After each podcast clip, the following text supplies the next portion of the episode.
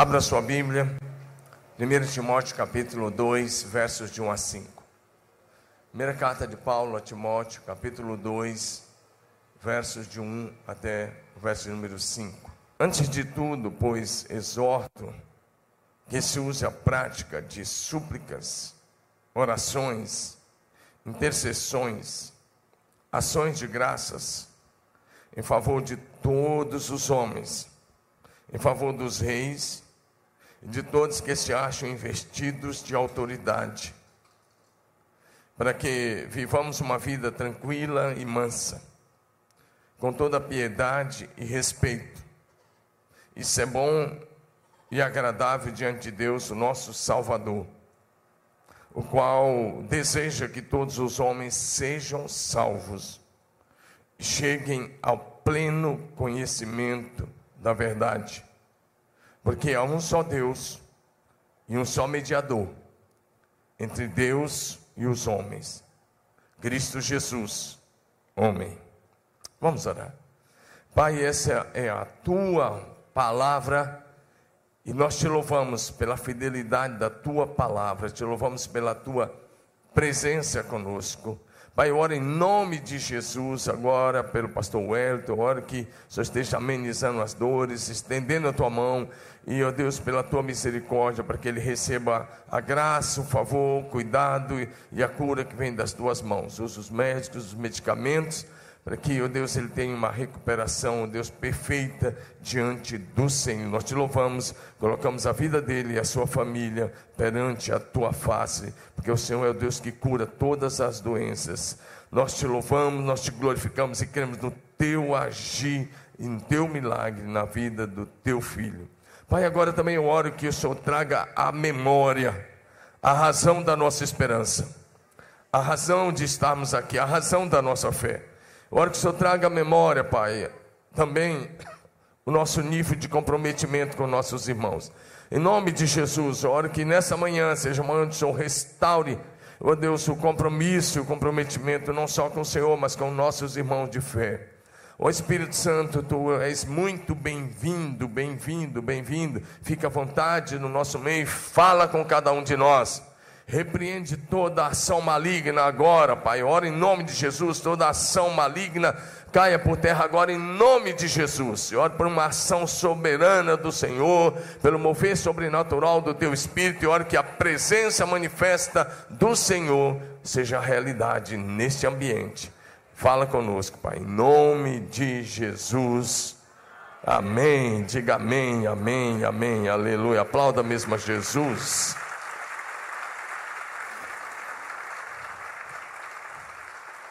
Vocês podem sentar. O tema de hoje de manhã é bem interessante. Pode colocar, por favor, projeção.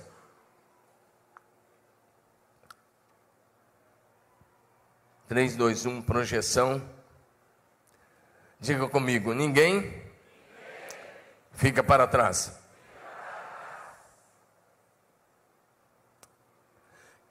Quero conversar com vocês nos próximos minutos sobre esse tema.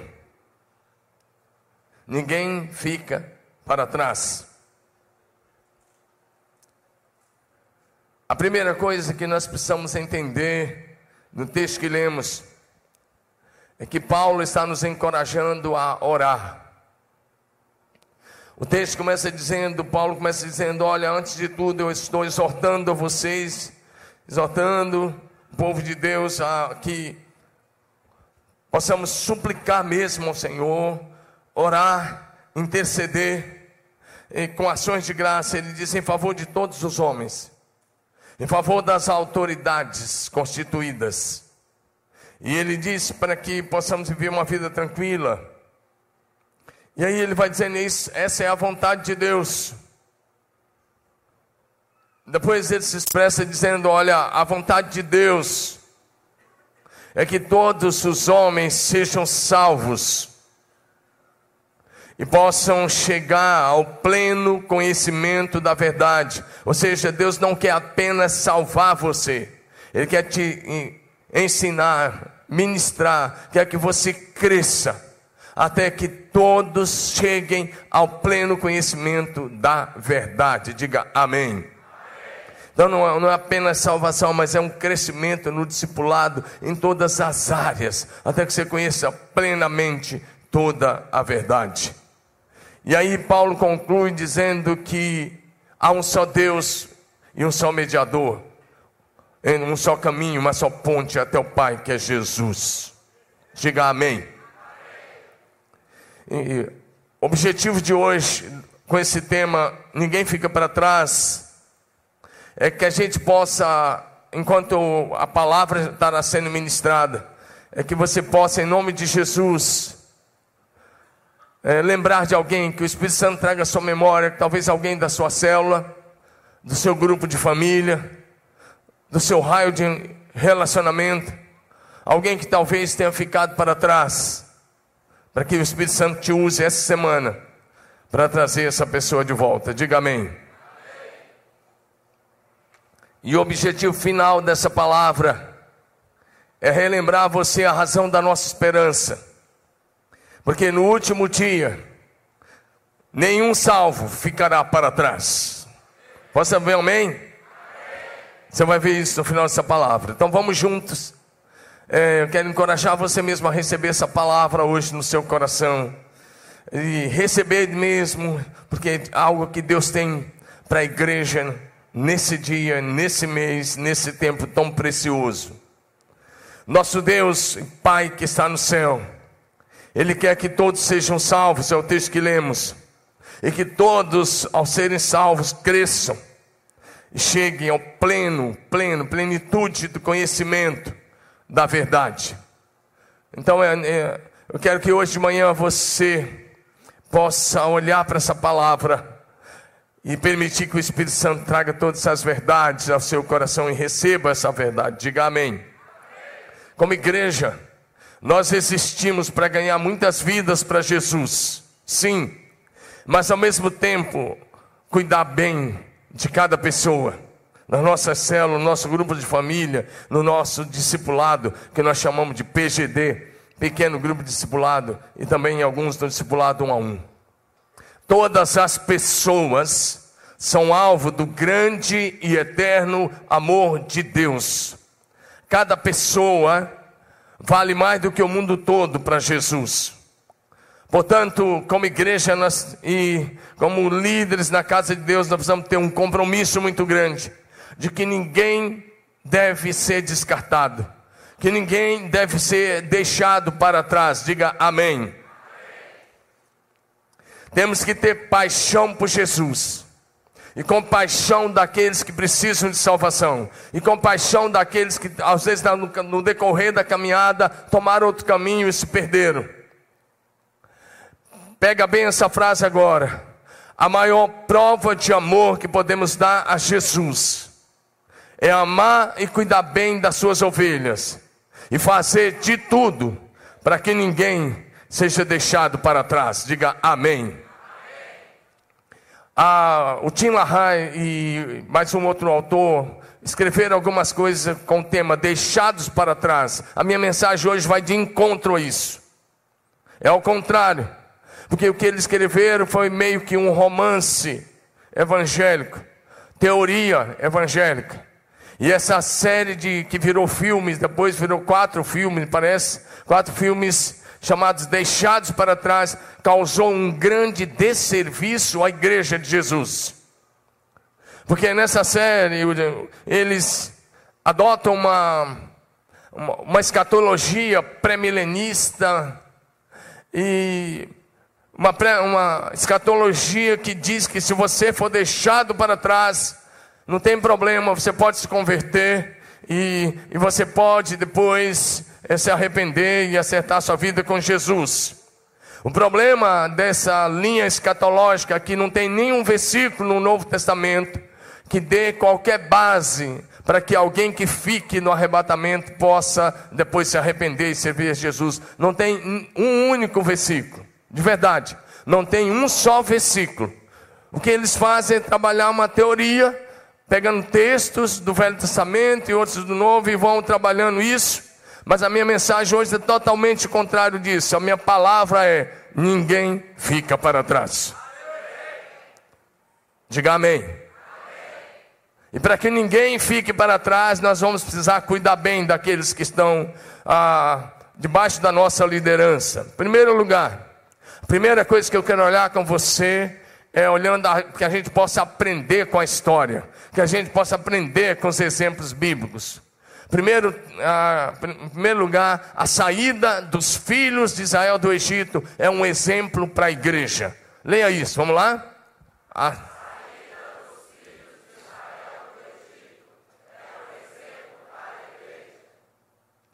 A saída dos filhos de Israel do, do Egito é um grande exemplo para a igreja. Quando Paulo, debaixo de uma inspiração fantástica de Deus, pelo Espírito Santo, escreveu a carta aos Coríntios, na primeira carta aos Coríntios, capítulo 10, versos de 1 até 12, Paulo fala dessa saída. E aí o Paulo diz que eles foram batizados na nuvem, no mar, em Moisés. Paulo fala que eles comiam de um manjar espiritual né?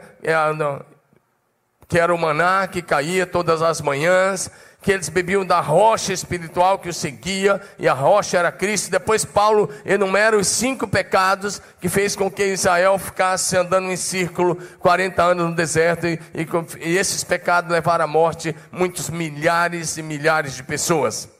Mas depois, no verso 11, Paulo diz: Olha, tudo isso aconteceu com eles para servir de exemplo. Pegue bem essa palavra. Essas coisas aconteceram eles como exemplos e foram escritas como advertência para nós sobre quem tem chegado o fim dos tempos. Eu quero pegar essa palavra exemplo e eu quero olhar alguma coisa para você, com você. E a primeira coisa que eu quero olhar é que Moisés se recusou a deixar alguém para trás. Igreja, vamos cultuar juntos? Eu vou dar o meu melhor aqui, você vai dar o seu melhor na adoração? Você não está aqui para assistir, está aqui para cultuar junto comigo e para receber uma palavra. Eu vou repetir: Moisés se recusou a deixar qualquer israelita, israelita para trás. O pastor, o líder de célula, o líder de um grupo de família, que nós temos tantos aqui, precisam ter com seus liderados esse mesmo nível de comprometimento de Moisés com o povo de Israel. Moisés, vou repetir mais uma vez, ele recusou todas as propostas de Faraó. Ele recusou deixar alguém para trás. Ele recebeu uma direção de Deus de tirar os filhos de Israel do Egito. Faraó fez várias propostas. Eu vou olhar rapidamente essas propostas e a projeção vai colocar os textos enquanto eu estiver falando. Primeiro, Faraó disse para Moisés: sirvam a Deus aqui mesmo no Egito. Esse texto está em Êxodo 8, 25 e 26. Olha o que está aí nesse texto. Então Faraó mandou chamar Moisés e Arão e disse: Vão oferecer sacrifício ao seu Deus, mas não saiam do país. Ele está dizendo: aqui mesmo, aqui mesmo no Egito, e de oferecer sacrifício nessa terra. Mas olha a resposta de Moisés, verso 26. Isso não, Moisés diz, isso não seria sensato. Moisés fala para o faraó: não, nós não vamos servir a Deus aqui. Nós temos um compromisso. E meu compromisso é tirar os filhos de Israel dessa terra. Moisés dá um não. Quem estava falando era o monarca mais poderoso do mundo da época. O Egito, nessa época, estão falando de 1500 por aí, 1500 anos antes de Cristo. O Egito era a potência principal do mundo da época.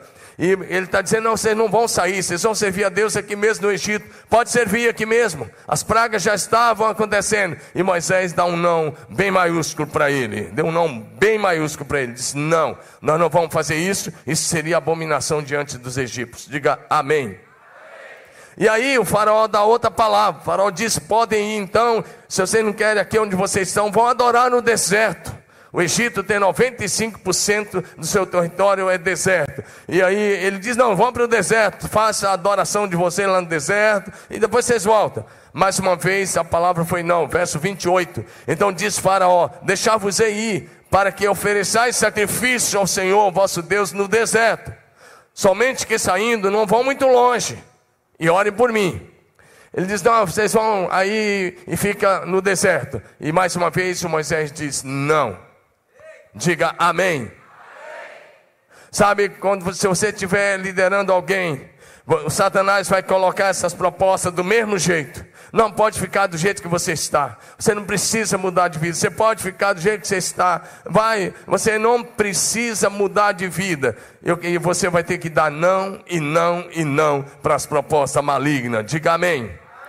Porque cada uma dessas propostas tinha Satanás por detrás de Faraó. Mais uma proposta. Aí Deus ia mandando pragas. E Moisés ia dizendo: se você não deixar o povo ir, vão vir pragas. À medida que as pragas iam acontecendo, eu não vou falar delas agora, eu estou falando das propostas indecentes, que espiritualmente falando, indecentes, que o Faraó fez para Moisés. Faraó disse para Moisés: vão só com os homens, deixe as mulheres e as crianças. E Moisés, mais uma vez, disse: não. Esse texto é bem interessante, está em Êxodo, capítulo 10, versos 8 a 11. Êxodo 10, de 8 a 11. Então Moisés e Arão foram trazidos de volta à presença de Faraó, que ele disse: Vão e preste culto ao Senhor, o seu Deus. Mas digam-me, quem irá? Moisés respondeu: Olha o compromisso de Moisés. Temos que levar todos, os jovens, os velhos, os nossos filhos e as nossas filhas. Diga amém. E aí o faraó, ele, o faraó diz não. E o Moisés diz: Nossas ovelhas, nossos bois, porque vamos adorar, fazer festa ao Senhor. Diz Faraó: Vocês vão mesmo precisar do Senhor quando eu deixá-los ir com as mulheres e crianças. É claro que vocês estão com más intenções, de forma alguma. Olha o que Faraó diz: Só os homens podem ir prestar culto ao Senhor como vocês têm pedido. Moisés e Arão saíram da presença de Faraó. Agora presta bem atenção. O faraó está dizendo, vão só os homens. E Moisés está dizendo, não, nós vamos levar os jovens, nós vamos levar as mulheres, nós vamos levar as crianças, nós vamos levar nossos bens, nós vamos servir ao Senhor com toda, com toda a nossa família e com tudo que somos e temos.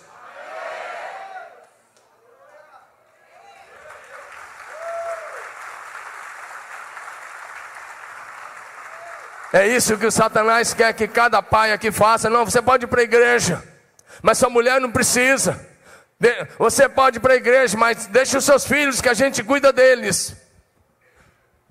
Você pode até, você vai para o céu, mas seus filhos vão para o inferno. Não, nós temos um compromisso de levar toda a nossa família conosco para o céu. Diga amém.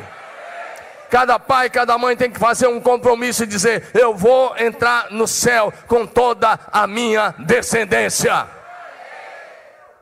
Moisés está dizendo: nós vamos levar todos, nós vamos servir ao Senhor com todos os nossos membros da nossa, do nosso povo, nós vamos servir ao Senhor com nossos bens, nós não vamos deixar nada para trás, diga amém.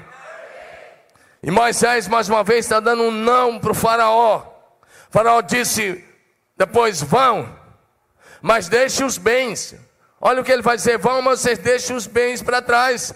E mais uma vez, Moisés fala uma frase que para mim é fantástica. Esse texto está em Êxodo, capítulo 10, versos 24 a 26. O Moisés, o faraó chama ele e diz: Tudo bem, vocês podem ir então. Agora o faraó está se dando por vencido. E ele diz: Tudo bem, vocês podem ir, mas seus bens, suas riquezas vão ficar aqui. Então o faraó chamou Moisés e lhe disse: Ide, servi ao Senhor Fiquem somente os vossos rebanhos, olha aí, fiquem os vossos rebanhos, as vossas ovelhas, bois e mulheres e as crianças. Agora ele liberou as mulheres e as crianças. Agora ele diz: as mulheres e as crianças podem ir, mas os bens de vocês vão ficar aqui. Presta bem atenção, essa é uma tentação do diabo que talvez está dominando você hoje. Chega uma hora que o diabo bota no seu coração, tudo bem, você pode até ir para a igreja com a sua família, você pode até servir a Deus, mas os seus bens servem ao mundo. Como é que ele diz isso? Ele diz: não dê o dízimo, não dê oferta, não participe das coisas da igreja. E você mordeu a isca. Só tem um jeito de você repreender a ação do maligno na sua casa. É você se tornar fiel na entrega dos seus dízimos e das suas ofertas. Presta atenção no que Moisés vai dizer. Eu gosto dessa palavra do Moisés. É, coloca, muda a versão aí, meu querido. Está aí na projeção, não sei quem está aí hoje, mas muda a versão, por favor. Moisés diz alguma coisa muito interessante. Ele disse: Olha, o que está acontecendo aqui, Moisés, o que o faraó vai dizer, Moisés vai dizer para ele: Eu gosto dessa frase, não vai ficar nenhuma unha. Não, você não entendeu. Ó, ide, serviu o Senhor com vosso rebanho, as vossas crianças irão convosco. Respondeu Moisés: Também tu tens de dar em, em nossas mãos sacrifício. Ele está falando: Você não está entendendo, Faraó. Você também vai ter que ofertar daquilo que nós vamos oferecer a Deus. E também nossos rebanhos irão conosco. E olha o que ele diz agora: nenhuma unha, nenhuma unha. Também nosso gado há de ir conosco, nem uma unha ficará. Eu quero que você entenda essa palavra. Moisés está tendo que confrontar o rei mais poderoso do mundo da época. E primeiro ele está dizendo: não saiam. Vocês vão adorar a Deus onde vocês estão, fiquem onde vocês estão. Vocês não precisam sair, vocês não precisam mudar de vida. E Moisés dá não. Ele diz: tudo bem, vamos para o deserto, mas dentro do país. E Moisés diz não. Depois ele, o faraó diz: vão só os homens, deixa as mulheres e as crianças. E Moisés diz não. Aí depois ele libera para sair as mulheres também. Moisés diz não. E aí ele libera agora para ir os homens, as mulheres e os filhos, mas ele diz: deixe os bens, porque se os bens ficassem, o coração deles ia ficar no Egito. E é isso que o diabo está tentando fazer com muita gente, dizendo: tudo bem, você pode até ir para a igreja, mas deixe os seus bens, administre do jeito do mundo. Ah, você vai administrar no modelo do mundo, você não precisa dar dinheiro. Nós não precisamos do seu dinheiro, nós precisamos que o seu coração seja totalmente de Deus.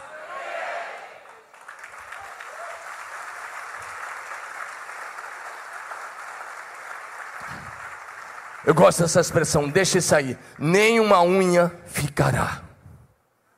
Diga comigo, nenhuma unha ficará. Esse tem que ser o compromisso do líder.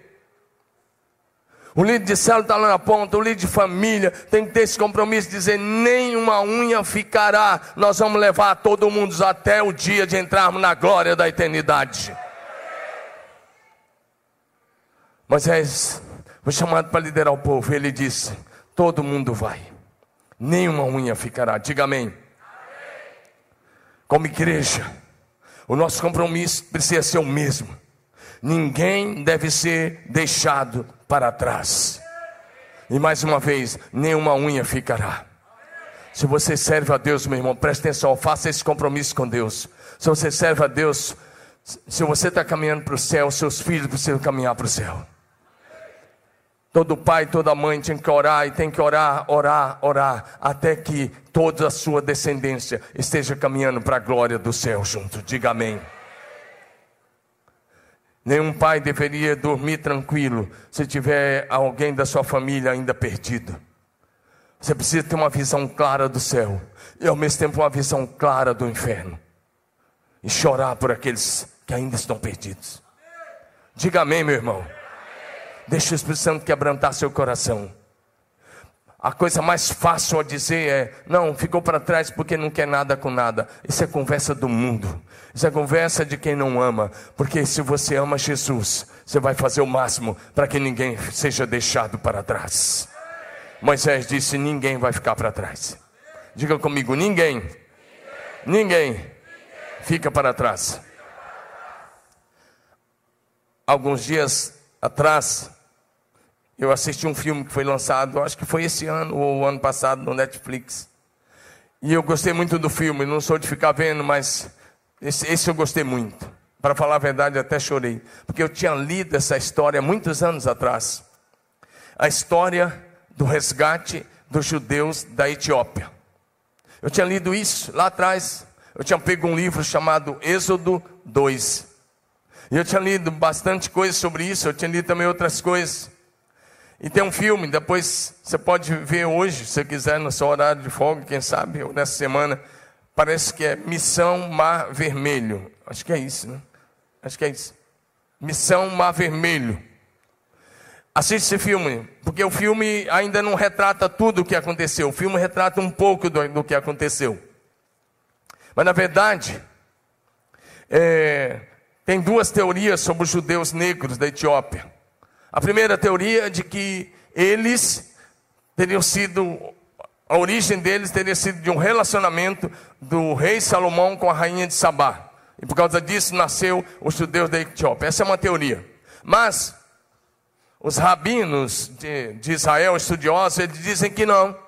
Que os judeus da Etiópia, na verdade, são uma das dez tribos perdidas de Israel.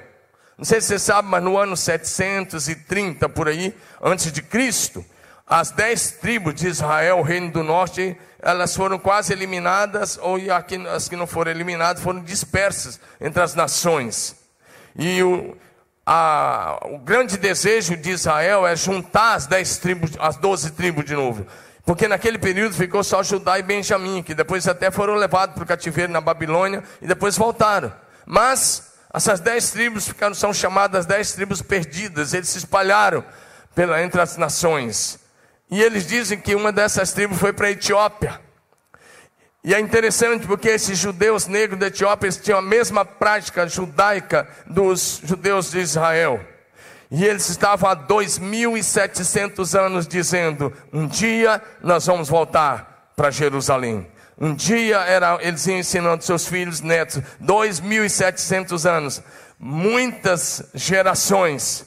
Aí muitas gerações mesmo se passaram e eles iam passando de pai para filho. Um dia nós vamos voltar para Jerusalém. Até que no ano de 1980 começou, estava tendo um genocídio na Etiópia e esses judeus seriam eliminados. Israel começou um processo de levar de volta esses judeus da Etiópia lá para o país de Israel. E eles colocaram agentes especiais do governo. Esses agentes começaram a trabalhar. Bom, eu não estou falando do filme, estou falando da, da história. O filme depois você vê. Agora o que acontece? Esses agentes começaram a trabalhar infiltrados, né? E, lá na Etiópia e em outros lugares. Eles tiveram que fazer alguns acordos, mas a verdade é que eles conseguiram resgatar, eh, em cinco anos, eles resgataram mais de 22 mil judeus. Eles resgataram de navio, alguns foram, conseguiram chegar é, de outras formas e de avião, mas pelo menos 22 mil. 22 mil.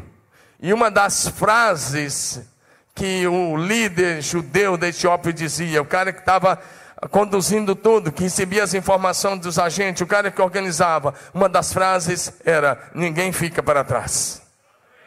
Israel hoje tem mais de 80 mil judeus negros que foram tirados da Etiópia. Agora já são mais de 80 mil. E quando você vai a Israel, você pode ver esses judeus negros em alguns lugares, às vezes lá no centro de Jerusalém, cantando do jeito que eles cantavam lá na África, mas eles são judeus. Mas o que é interessante foi a dedicação deles, dos agentes e dos próprios líderes, dizendo: ninguém fica para trás. E já eu gosto muito de um pai estar tá explicando para a filha, a filha está questionando, a filha do agente está questionando por que, que você vai. E ele disse: Nós somos uma família e eu preciso resgatar os membros da nossa família. Ninguém fica para trás. Diga: ninguém fica para trás. É preciso que cada líder olhe para as pessoas que estão na sua célula, no seu grupo de família, como membros da mesma família de Deus. E olhar para os membros da família e dizer: não vamos deixar nenhum membro da família para trás. Eu sei que alguns já estão aí dizendo, ah, mas alguns que eu conheci aqui dentro da igreja se desviaram. Eu sei, eu sei, eu também sei que alguns se desviaram, mas essa nunca foi a nossa vontade, nunca foi a nossa pregação, nunca foi o nosso desejo. E eu oro por eles todos os dias para que o Senhor traga cada um deles de volta. Diga amém. Se alguém ficar para trás, mas não é o nosso desejo, não pode ser o nosso coração, não faz parte do nosso compromisso. Diga amém. O nosso compromisso é não deixar ninguém para trás. Nós vamos caminhar juntos. Diga, nós vamos juntos. Diga, nós vamos juntos. Até o grande dia de entrarmos na casa do Pai. Fala bonito. Eu estou falando de um assunto tão sério, tão importante. Diga de novo: nós vamos todos juntos. Até o grande dia de entrarmos na casa do Pai. Diga aleluia. Eu quero que cada pai, cada mãe faça um compromisso aqui hoje de manhã, de que a sua família vai entrar junto com você.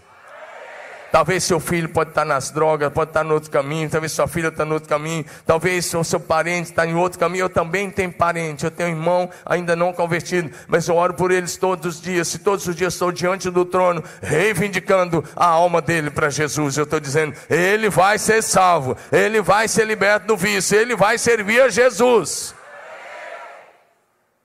Segundo lugar, Jesus é o nosso melhor exemplo de amor e cuidado.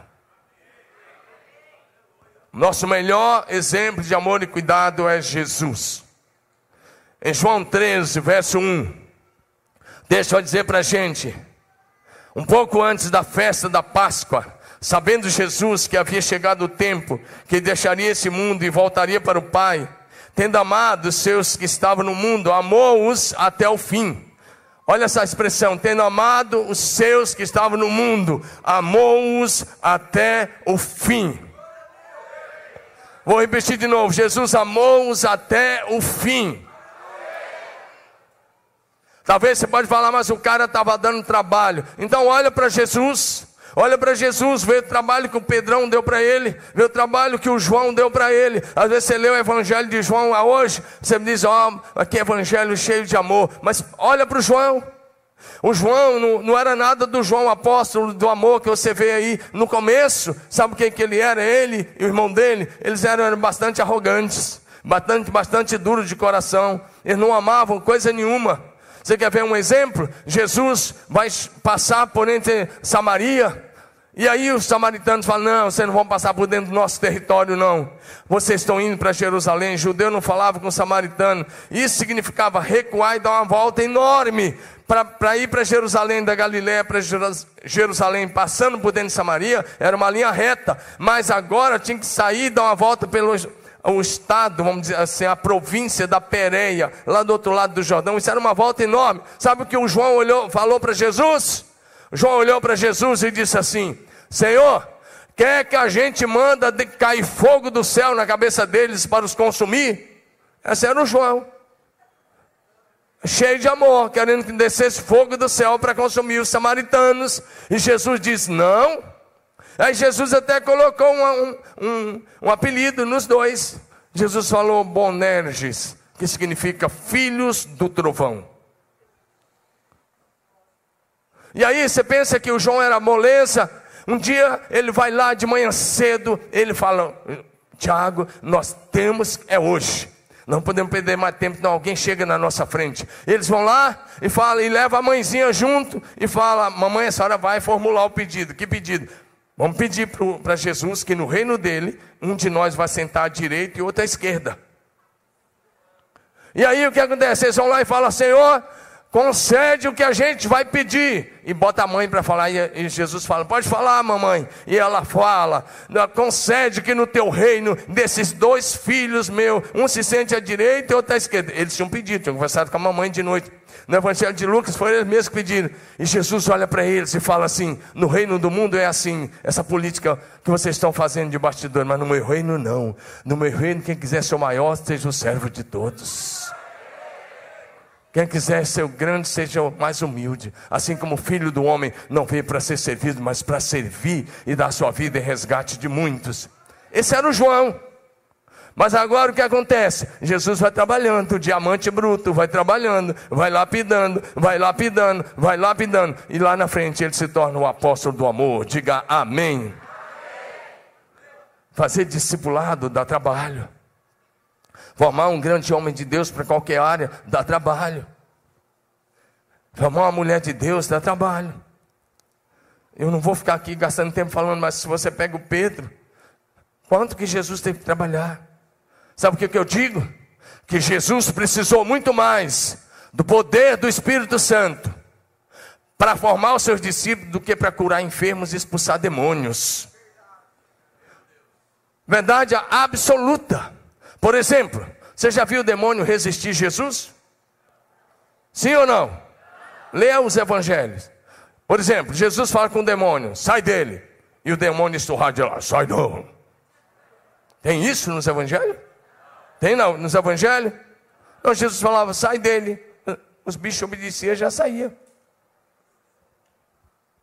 Podia ter casta, podia ser que Jesus falava, sai, saía. Já havia enfermidade, resistir Jesus. Jesus falava com o cara coxo, um cego, um paralítico, o leproso. Jesus tocava e a lepra saía dele. A lepra não passava para Jesus, nem para ninguém, saía. Já viu Deus, Jesus falar com o leproso, ser curado, e a lepra falava, vou sair não. Não, Jesus tocava e a lepra saía. Ou falava e a lepra saía. Diga amém. Agora, Jesus ensinava todo dia, de manhã, de tarde e de noite. Foram três anos ou três anos e meio de ensino, 24 horas por dia. Os caras viam dezenas e dezenas de milagres todos os dias. Chega depois da ressurreição, na hora de Jesus subir para o céu, 40 dias depois da ressurreição, eles estão perguntando assim: Senhor, quando é que você vai restaurar o reino de Israel? Os caras não estão entendendo nada. Jesus falando de um reino espiritual e eles falando de um reino político. Deu trabalho, mas valeu a pena. Diga, vale a pena. Vale a pena. Diga aleluia. Por isso o texto de João 13, 1 diz que Jesus, tendo amado os seus que estavam no mundo, amou-os até o fim. Diga amou-os até o fim. Levanta sua mão e diga assim: amar os meus discípulos. Fala bonito, você está cultuando. Diga amar os meus discípulos. Até o fim. Diga aleluia. Em João 17, verso 13, Jesus dá um relatório para o pai, dizendo: Pai, eu não perdi ninguém. Diga comigo: não perder ninguém. Diga de novo: não perder ninguém. João 17, verso 12.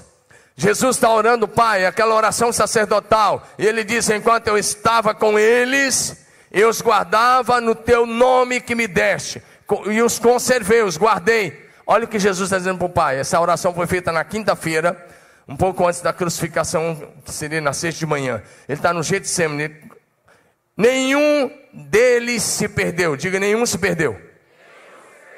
Diga, nenhum se perdeu. A não ser o filho da perdição para que se cumprisse a escritura. Filho da perdição é o Judas Iscariotes. Agora, é, é outra matéria essa questão aí, mas eu, eu, que eu, eu acredito que se ele tivesse se arrependido, eu particularmente penso que se ele tivesse se arrependido, mesmo depois da traição, ele teria chance de é, ter uma vida com Deus. Mas ele não se arrependeu, ele preferiu tirar a própria vida. Mas eu quero olhar para isso, para a palavra de Jesus, dizendo: Pai, aqueles que o Senhor me confiou, aqueles que o Senhor me confiou, eu guardei protegi em teu nome e nenhum deles se perdeu, a não ser o filho da perdição, para se cumprisse, para que se cumprisse a escritura. Agora é para mim, você não tem nenhuma escritura para cumprir sobre a sua vida, e eu também não. Amém ou não amém? Tem uma escritura dizendo que um Judas ia estar no nosso caminho? Não tem. Então nós temos que ter esse compromisso de levar todos Diga levar todos para a glória do céu. Eu não estou tratando aqui de você simplesmente estar na igreja. Eu estou tratando com você de você levar toda a sua casa, a sua família, a sua célula, seu grupo familiar, seu pequeno grupo, seu PGD. Levar todos, todos com você. Para a glória da eternidade. Amém? Nosso alvo é o céu. Diga amém. Diga, meu alvo é o céu e entrar lá com todos os meus discípulos. Diga, mas enquanto esse dia não chega, eu preciso trabalhar muito e cuidar de cada um, para que ninguém fique para trás. Diga amém. Deus, nosso Pai, é longânimo, e Ele não quer que ninguém pereça, mas que todos sejam salvos. Diga amém. Nós já lemos isso em Timóteo, o texto que lemos a princípio. Mas segundo Pedro 3,9 diz: Não retarda o Senhor a sua promessa, como alguns a julgam demorado. Pelo contrário, Ele é longânimo para convosco, não querendo que nenhum pereça, senão que todos cheguem ao arrependimento. Ou seja, Deus quer que todos sejam salvos. E eu e você temos que estar alinhados com Deus, dizendo: Eu também quero que todos sejam salvos. Se você ama Jesus, demonstre o seu amor a Ele, pastoreando, amando e cuidando bem das suas ovelhas. Diga amém. João 21, de 15 a 17. Jesus aparece aos seus discípulos e depois de ter tomado aquela ceia, Jesus se dirige a Pedro e diz: Pedro, você me ama? Ele diz: Amo. E Jesus diz: Pastorei as minhas ovelhas. Segunda vez, Jesus diz: Você me ama? Amo. E Jesus diz: Cuida dos meus, dos meus cordeiros. Você me ama? Amo. Pela terceira vez, Jesus está perguntando: Você me ama? Ele diz: Amo. Então apacenta as minhas ovelhas. Ou seja, Jesus está dizendo: Se você me ama, então prove isso pastoreando, cuidando, apacentando, guiando e levando as ovelhas até o último dia. Diga amém. Diga a maior prova de amor a Jesus. Fala para ele. Fala para ele. Diga a maior prova de amor a Jesus. Diga é pastorear, amar, cuidar bem de cada ovelha e levá-las até o último dia. Como discípulo de Jesus, a nossa maior prova de amor deve ser a Ele cuidar bem das suas ovelhas. Eu dou graças a Deus porque eu não tenho nenhuma ovelha, elas são todas de Jesus. Vocês são todos de Jesus, diga amém. Está cheio de pastor fala, minha igreja, minha ovelha. Eu não tenho igreja e eu não tenho ovelhas. Quem morreu na cruz foi Jesus. Nós somos apenas servos servindo aos que servem. Diga comigo, servos servindo aos que servem. Amém? Às vezes alguns falam assim: você é o pastor presidente do ministério. Que presidente, coisa nenhuma. Eu sou um servo entre os servos, servindo aos que servem. É só isso. Amém? Pode acabar com essa coisa de título. Não quer dizer nada. Você pode ter o título de apóstolo, pai apóstolo, quarta pessoa da trindade. Não vai mudar nada se você não amar e cuidar as pessoas. Diga amém. amém. Quarta pessoa da Trindade é, é o que falta aí só. Tem tanto título aí que misericórdia. Vamos mais um pouquinho. Diga comigo. Terceiro lugar, nosso compromisso é não deixar ninguém para trás. Diga amém. Ah, já que eu falei de filme, deixa eu lembrar mais um que eu acho que o Eli pegou essas fotos do filme é, Até o Último Homem. Eu gostei muito desse filme também. Eu acho que eu assisti ano passado, alguma coisa assim. É, que o um soldado médico ele vai para a guerra sem nenhuma arma. E todo mundo está malhando ele, malhando ele, malhando ele. Mas num tiroteio lá em Okinawa, na ilha de Okinawa, isso foi na Segunda Guerra. É, ele resgatou 77 ou 78 homens sozinho à noite sozinho e ele ia pedindo: Deus me dá força para salvar mais um.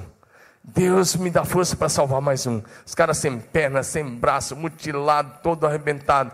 E ele salvou, acho que 77, 78 pessoas. E ele ia dizendo: Eu preciso salvar mais um. Eu preciso salvar mais um. Diga amém. Esse precisa ser nosso compromisso. Não deixar ninguém para trás. Diga assim comigo, levanta a mão bem alto, com alegria. Diga: Ninguém em nossa igreja, em nossas células, em nossos cursos de família, em nosso ministério. Diga, ninguém deve ser deixado para trás. Diga amém. Eu gosto de pensar nesse texto, é bem interessante. Isso para Jesus, faz o melhor para ele. É bem interessante esse texto. Mateus capítulo 18, de 11 a 14. Jesus fala: cuidado, não despreze nenhum só desses pequeninos, pois eu digo que os anjos dele no céu estão sempre vendo a face do meu Pai celeste. E aí ele diz: o filho do homem veio para salvar o que havia perdido. Diga salvar, o perdido. Diga amém. Aí olha o que ele diz: o que vocês acham? Se alguém possui cem ovelhas e uma delas se perde, Ele diz, ele deixará as 99, aí tá, vai dizer assim, ele deixa 99 nos montes. Não, não, a ideia não é deixar as 99 nos montes, porque no monte tem urso, tem animais, tem felino. A ideia é deixar as 99 no aprisco, diga aprisco. Ele deixa 99 no aprisco e vai procurar aquela ovelha que se perdeu. E aí ele diz: quando ele consegue encontrá-lo, ele fica feliz, ele traz a ovelha e ele está bastante feliz. E ele está até mais feliz por aquela ovelhinha do que pelas 99 que estavam em segurança, porque ele conseguiu resgatar. Mas a aplicação desse texto é fantástica, porque nessa aplicação, Jesus diz assim: da mesma forma, diga da mesma forma, o Pai de vocês que está nos céus não quer que nenhum desses pequeninos se perca. Diga amém. Ele conta a história do pastor que ele vai conferir as ovelhas. E ele conta 99. Está faltando uma. Ele deixa as 99 no aprisco. Ele cuida, diz: vocês vão ficar aqui na célula, vocês vão ficar aqui no aprisco do culto, vocês vão ficar aqui na oração. Mas eu vou atrás daquela ovelha que se perdeu. Eu vou atrás. Eu vou atrás. Eu vou atrás dela. E então ele acha, coloca nos ombros e leva para o aprisco. Diga amém. Essa parábola, essa história contada agora em Lucas 15, de 4 a 7, é mais interessante ainda. Lucas 15, 4 a 7, ele, porque aqui ele diz que a alegria no céu, quando a gente traz de volta alguém que se desviou do caminho. Ele diz a alegria quando uma ovelha volta, uma ovelha perdida é resgatada. Lucas 15, de 4 a 7. Jesus diz assim: Qual de vocês que possuindo seu ovelha, se perdendo uma delas, não deixa as 99? Mais uma vez, aí eu prefiro a ideia de aprisco. Vai atrás da ovelha perdida até encontrá-la. E olha o que acontece. E quando a encontra, coloca alegremente nos ombros e vai para casa. E ao chegar, reúne seus amigos. Ele chama os amigos e vizinhos e diz: Alegre-se comigo, porque encontrei a minha ovelha perdida. Olha a aplicação que Jesus vai fazer agora. Eis que digo, eu digo, não é isso, eu digo que da mesma forma, diga da mesma forma, haverá alegria no céu por um pecador que se arrepende. Diga amém. Jesus disse que da mesma forma que aquele pastorzinho, quando resgata a ovelha e traz para o aprisco, ele fica feliz. Ele diz: da mesma forma, os anjos celebram a alegria no céu, quando um pecador se arrepende e volta para a casa de Deus. Diga aleluia. Para Jesus mesmo, faça melhor.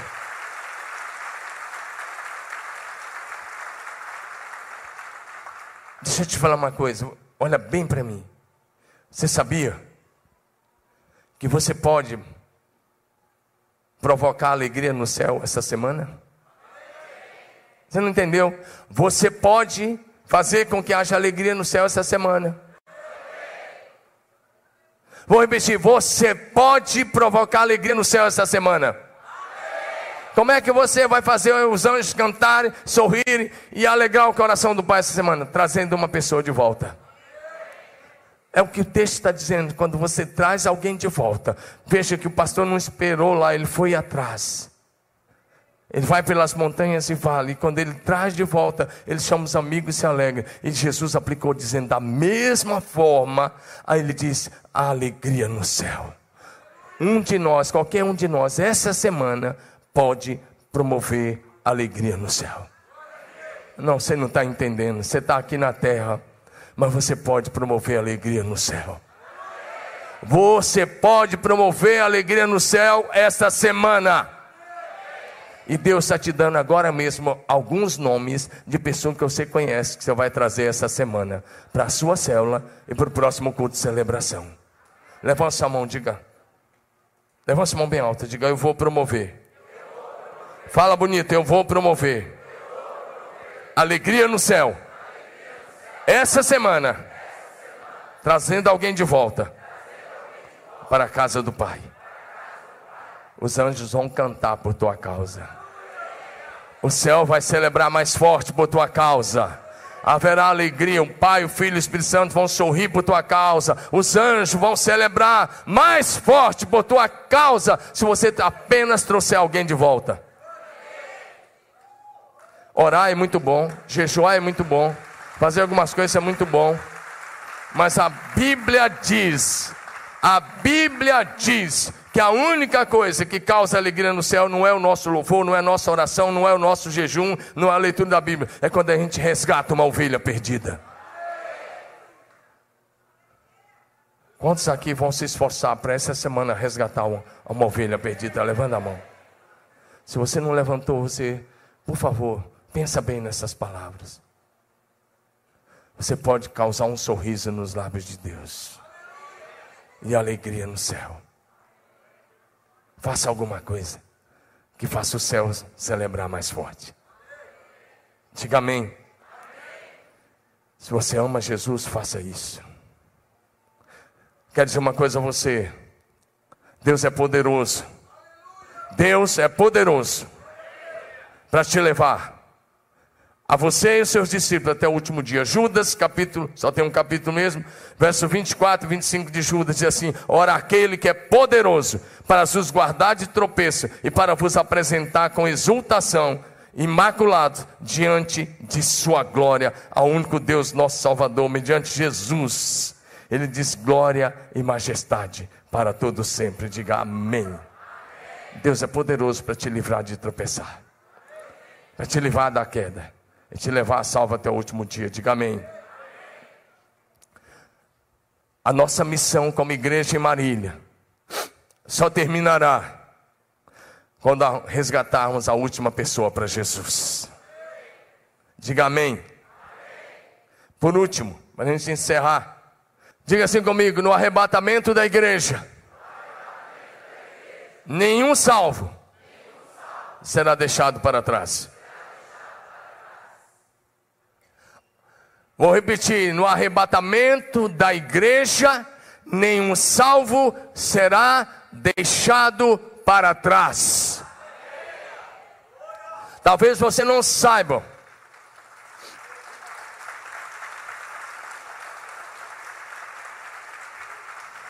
Talvez você não saiba, mas no dia que você entregou sua vida a Jesus Cristo, aconteceram algumas coisas. Primeiro, você nasceu de novo. O seu espírito saiu da morte para a vida. Foi tirado do império das trevas e foi transportado para o reino de Jesus. Você estava morto e reviveu, você estava perdido e foi achado. E naquela hora o Espírito Santo selou o seu coração. Naquela hora o Espírito Santo carimbou a sua testa. Isso mesmo, carimbou você. Você foi selado com o Espírito Santo. Você não vê, mas o mundo espiritual vê. Quando um demônio olha para ele, para você, e se você é salvo, ele já olha, aquele dali não, aquele pertence a Jesus. Aquele tem a marca da promessa, tem a marca da salvação, tem a luz da vida, tem a presença do Espírito Santo. Diga aleluia.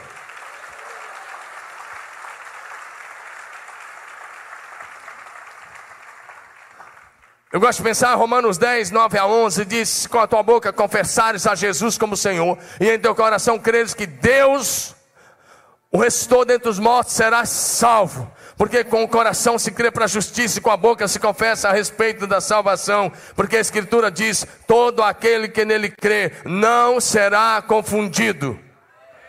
Tem uma versão que diz: nenhum daqueles que nele crê ficará envergonhado ou será envergonhado. Você não será deixado para trás. Diga amém. Eu gosto, agora eu vou voltar no que Moisés disse. Moisés disse: nenhuma unha vai ficar aqui. Eu quero dizer uma coisa: no dia do arrebatamento da igreja, o seu corpo mortal vai ser transformado, vai ser transformado num corpo imortal. O que é mortal vai receber a vida eterna. Paulo escreve aos Coríntios, capítulo 15, de 50 em diante. Ele diz: convém que esse corpo corruptível se revista da incorruptibilidade, e esse corpo mortal se revista da imortalidade. Você, se você, eu espero que você olhe para a segunda vinda de Jesus com muito amor, com muita esperança, com muita dedicação, porque esse corpo não vai morrer, você não vai passar pela morte física, você vai ser transformado. Diga amém. num abrir e fechar de olho. No último dia, Mateus 13, 36 a 46, diz para a gente que no último dia o Senhor Jesus enviará os seus santos anjos. Eles vão lançar os perdidos no inferno, mas eles vão resgatar os salvos de todos os lugares da terra, e os salvos vão ser levados e vão brilhar como as estrelas no firmamento. Diga aleluia. Nós vamos levar nossos discípulos conosco até o dia do arrebatamento da igreja. No dia do arrebatamento da igreja de Jesus, nenhum salvo ficará nessa terra. Ah, não é possível. Eu estou falando da maior coisa para acontecer em toda a história da humanidade. Não sei se você pegou a profundidade disso aqui. A grande luta nesses milhares de anos da história da humanidade foi contra a morte, e nenhuma geração venceu a morte. A ciência tem avançado, avançado e avançado, a tecnologia tem avançado, nós estamos caminhando para avanços cada vez maiores, mas nenhum avanço mudou a realidade da morte ou mudará a realidade da morte. Mas se você é salvo e aguardar a segunda vinda de Jesus, você fará parte da geração que não terá um funeral, que não vai passar pela morte. Eu estou falando do seu arrebatamento, da sua subida. Eu estou falando que ninguém vai ficar para trás, que os salvos vão subir eternamente com o Senhor. Estou pregando a maior verdade que você pode ouvir sobre o teu futuro. Por último, pessoal do louvor, por favor, pode subir. Último texto que eu quero ler, 1 Tessalonicenses, capítulo 4, de 15 a 17. Olha aí a palavra da verdade ao seu coração. Ora, ainda vos declaramos por palavra do Senhor isto: nós os vivos, diga nós os vivos, os que ficarmos até a a vinda do Senhor, de modo algum precederemos os que já morreram. Porquanto o Senhor mesmo, dada a sua palavra de ordem, e ouvida a voz do arcanjo, e ressoada a trombeta de Deus, descerá dos céus. Diga, descerá dos céus e os mortos em Cristo ressuscitarão primeiro. Depois nós, os vivos que ficarmos, seremos o quê? Seremos o quê? Seremos arrebatados com Ele nas nuvens para o encontro do Senhor nos ares, e assim estaremos para sempre com o Senhor.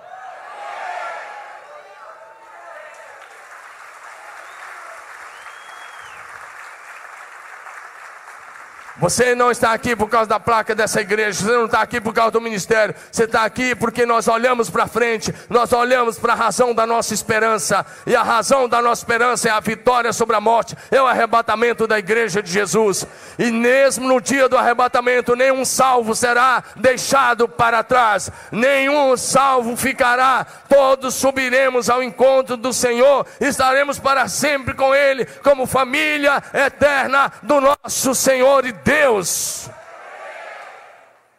Por isso, nosso compromisso, nosso compromisso com os nossos discípulos é não deixar ninguém para trás. O meu alvo, como pastor, é levar a igreja até o dia do arrebatamento. Você pode achar que está longe, eu quero dizer que está mais perto do que você imagina está mais perto do que você imagina. Ana, eu quero que você entenda isso. Se eu fosse você, eu tinha gritado umas dez vezes: Maranata. Ora vem, Senhor Jesus. O dia mais glorioso da terra vai ser o dia do arrebatamento da igreja. E olhe para mim: o arrebatamento da igreja de Jesus será visível. Vou repetir: o arrebatamento da igreja será visível o arrebatamento da igreja será visível. E todos os professores marxistas, culturais, que estão lá na faculdade, nas escolas, tentando tirar sua fé, eles vão olhar e vão ver você subindo diante de Deus e a igreja subindo. E eles vão ver que o marxismo dele não levou a lugar nenhum, porque a história vai se encerrar com o triunfo da igreja e o arrebatamento da igreja de Jesus Cristo. E nenhum salvo ficará nessa terra. Nesse dia, todos os salvos subirão e estaremos para sempre com o Senhor. Essa é a razão da nossa esperança.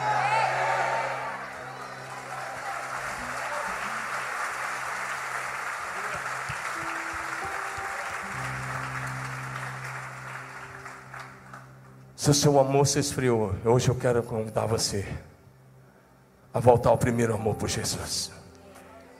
A tirar os olhos dessa terra e colocar os olhos no arrebatamento. Fique em pé onde você está.